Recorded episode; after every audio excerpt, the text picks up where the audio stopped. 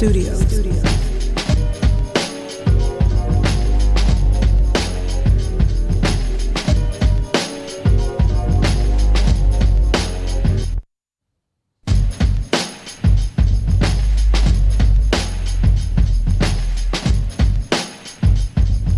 So I love one of the one of the topics that I really enjoy discussing on this show. I love talking to people that are in leadership roles. I, I talk about my my corporate experiences and as an African American male, being a vice president in my mid 30s. I love talking to people about how they build cultures and how they pour into individuals. I, I talk about having to learn emotional intelligence and thinking that I was the smartest person in the room as a 37 year old VP at Blue Cross and realizing that I was not the smartest person in the room and and and understood the operational prowess but had no connections, had no friendships, had no relationships. So I always love bringing in people, especially women, especially black women that are leaders and galvanize and nurture and pour into people are just flat out brilliant black excellence. This is an awesome introduction, Allison. Yeah, Um, so so I have so I have going to going to HBCUs and, and going to to the Oakwood University. You get to you get to meet a lot of uh, really smart people, and you get to cross paths with people over the years. So I have Allison Francis, who who I know from Oakwood University, but also know from the time that I spent living in, in, in the 206. So when I was Mr. 206, this show actually started when I lived in Seattle. And Allison is is is new, has a is entered a new position. She is the the chief diversity officer. Did I get it right? You got it right. Of Costco. So I'm I have a Costco card. And and I'm in Costco getting my water, getting my, my toilet paper, and getting and getting all sorts of stuff, making sure that the Lewis household is is stocked. So Allison is in Nashville for a convention. She's taking she's she's flicking it up with Nancy Pelosi Not.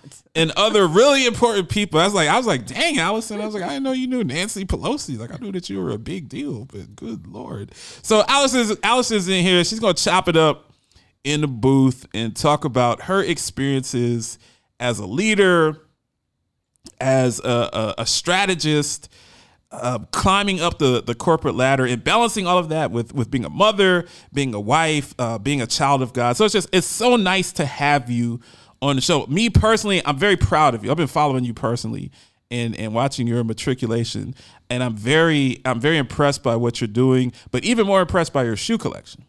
That's more important to me than than any of your your C suite prowess is the fact that Allison she takes pictures getting on and off planes. She's not wearing red bottoms like most of these executives. She got a pair of like retro threes. on. I'm just like, yo, if I could, could can I cop those? Like, where can I get those in size 13? So it's really really nice to have you on the show. So thank you so much for for spending some time with me. No, thank you for having me on the show. And can I ha- I have a slight confession? All right. So when you started your show, and then I started to see so many classmates of ours from Oakwood, and I was like, when and how can I get an invitation? Why don't you DM I me, man? Pull up, pull I up. if you listen, if you listen from Oakwood, you want to be on the show, pull up. I'm gonna be an alumni. I'm bringing, I'm bringing the Galanda cast to Oakwood alumni this year. So we're gonna be in front of Ashby Auditorium, or I like to call it the Roddy Dome. We're gonna be in front of the Roddy Dome, and we're gonna be doing a show during Oakwood alumni. So, so we we love to plug in with with our distinguished alumni and, and anybody from the HBCUs. Shout out to all the HBCUs that we got relationship. We're in DC, so we got great relationship with Howard.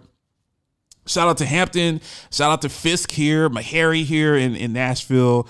Um, I love to promote black excellence, but I but I, I wanted to first to start off uh, very curious about tell us a little bit about your education background and how did you matriculate into being in in a leadership role kind of tell us about your your undergrads your graduate and then kind of starting your career So I undergrad went to Oakwood. So right. entered Oakwood University in 1999. all right I was in the School of Business. I was doing marketing, And, you know, I think for all intents and purposes, I thought I was going to be a marketing executive for some big marketing firm somewhere.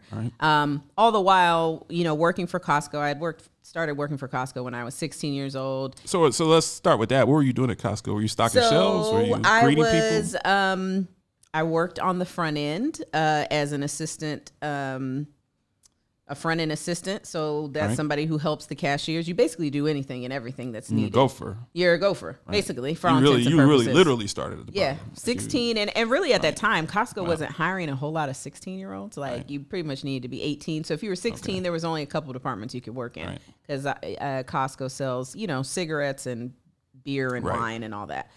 So, but then fast forward, so I worked in the warehouse for about a year, year and a half. Then I worked in the a major sales department. So right. got used to products more and more, selling jewelry, electronics. Um, really learned a lot about that. And then I started interning. So I started interning in 98 at the corporate office, which was across the street from the warehouse I worked at All right. In Seattle. in Seattle. Uh, well, in Issaquah. Issaquah. Issaquah. So you grew up east in. Issaquah. No, no. When we first moved there, we lived in Renton and then lived, grew up Love in Renton. Bellevue.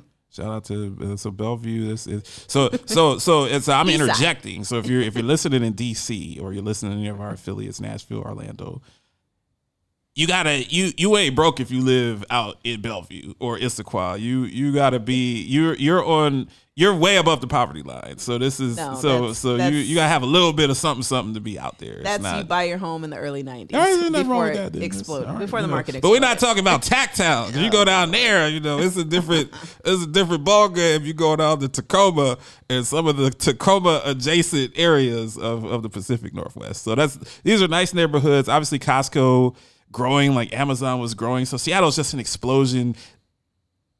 You don't really love Seattle like I do, even though you're from there. But but there's just a lot of energy in Seattle. There's a lot of brilliant people in Seattle. So you're so you're interning and you're going through college. What was your experience like going to college at Oakwood? How was your education? Did you get a good education? Did you have good teachers? Did they pour into you? What was your experience with that? Uh, great experience in the business department. And I actually have to say that, you know, Oakwood, at least at the time, I can't speak for right now, but at the time, we had a pretty good mix of professors that were actually Adventists, but then a bunch that were junk from Alabama A&M. like Alike, rest in Alike, peace. My yes. man, my man, Dr. Alike. Yes, man, Dr. in peace. Alike. Dr. Um, Infanza. You know, so that's my man. I have to say that I got a good mix, especially from the standpoint of like finance and That accounting any of them, and any of them. African doctors from A and M hit on you because they, No, you no, know, it's they didn't. the, some of the brothers from A and M, the African ones, No. they say, they say you come back to my to my house in Ghana. No. this, this that that happened. at- that, that not to me. Okay, I, I avoided right. that. I That's a avoided that. thing. That's a But um, they knew that you were a dueling, so they didn't. but I had just some great some great teachers, some great experiences. Actually, I have to say, if I were to point out one thing as far as being a professional and professional development at Mm-hmm. Oakwood. So at the time, you know, Delbert Baker was the president. All right, And him and his wife Susan, you know, and I love his wife Susan. I she's can't the best. say Everybody loves her. I mean, I can't. she's universal. She's one of the few people I know that's universally loved by everybody. Yeah, Right. universally loved by everybody. she's awesome. So there was a group called the President's Ambassadors, All and right. so I happened to be a President's Ambassador. All right. Is that like a goody two shoes straight? Not a goody two shoes, but just the Oh, meetings okay. we had. It was a lot of professional development. You seem stuff. like I didn't know you like that, but you seem like a very serious. I don't want to say a goody two shoes, but you seem like someone in college that was above the the chicanery and fray of a lot of the stupid things that the rest of us were doing. Like you seemed like you you had a lot of purpose and you were very serious about your purpose even back then. no, I was pretty serious about my Right. purpose. Um, Right. But I will say, the ambassadors, president's ambassadors, great experience. Right. Learned a lot. I will definitely say that Dr. Susan Baker taught me a lot about grace, Oh, wow. grace under fire. That's like when I think about her, I think about like Michelle Obama. Like Oh, Susan wow. Baker That's was wow. like the Michelle Obama of That's Oakwood. wow, that's amazing. I mean, that's a, that's a decent parallel. I think she she was she was really awesome. So you so you went through Oakwood. So you finally leave Oakwood. What role did you take with Costco when you? So I took Oakwood? my first management role as a membership marketing manager right. at the Chantilly, Virginia Costco. Right. Where is it- Chantilly? Is that right outside DC? Or is that, Um, yeah. So it's in Northern Virginia, close to Sterling. Um, so when I first, so first, I just, in order to really frame kind of where I came from and just how God's hand has been on my journey. So I really wasn't supposed to get that first management job. None of us were. This God is always opening the door. Um, But it just so happened that the woman that I interviewed with, Zadie, who is like one of my close friends to this day, all right. um, she interviewed me. You know, I came well prepared, polished, had my portfolio, all my ideas of how I could improve, you know, membership and marketing program for Costco. And um, but at the time, and really even now, you know, if you're a manager and you're trying to bring people in, you still have to review your job postings with your vice president. So she really wanted me, and the vice president wanted somebody else.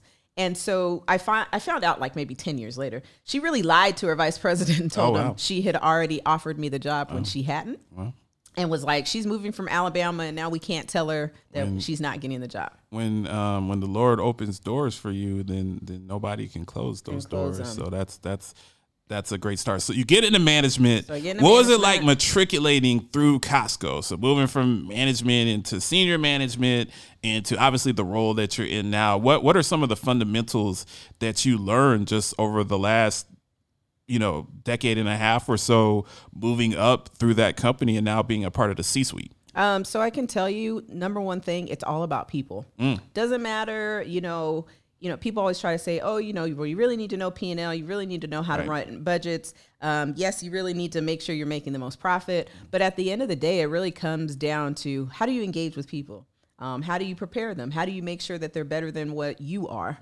Uh, and so, at every level and every role, there's been you know a higher commitment to people. And I found that the more I poured into people, the more successful I was. Man, that's just that's phenomenal advice. Please elaborate because I just talked as we as we started.